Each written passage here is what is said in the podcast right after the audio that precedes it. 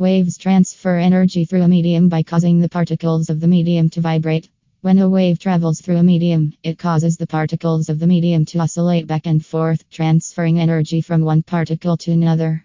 The energy is then transferred through the medium without the particles themselves moving significantly from their original position. The amount of energy transferred through a medium depends on the amplitude of the wave. Higher amplitude waves transfer more energy than lower amplitude waves. Real world examples of waves transferring energy through a medium include sound waves traveling through the air, water waves propagating through the ocean, and seismic waves traveling through the Earth's crust during an earthquake. In each case, the energy is transferred from one point to another through the medium. Another example is the transfer of energy through a rope or a spring when it is stretched and released. When the rope or spring is stretched, potential energy is stored in the medium, and when it is released, the potential energy is converted into kinetic energy, causing the rope or spring to oscillate back and forth. In conclusion, waves transfer energy through a medium by causing the particles of the medium to vibrate.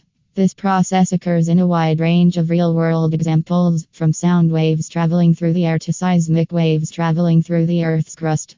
Understanding how waves transfer energy is crucial for understanding many physical phenomena and their practical applications.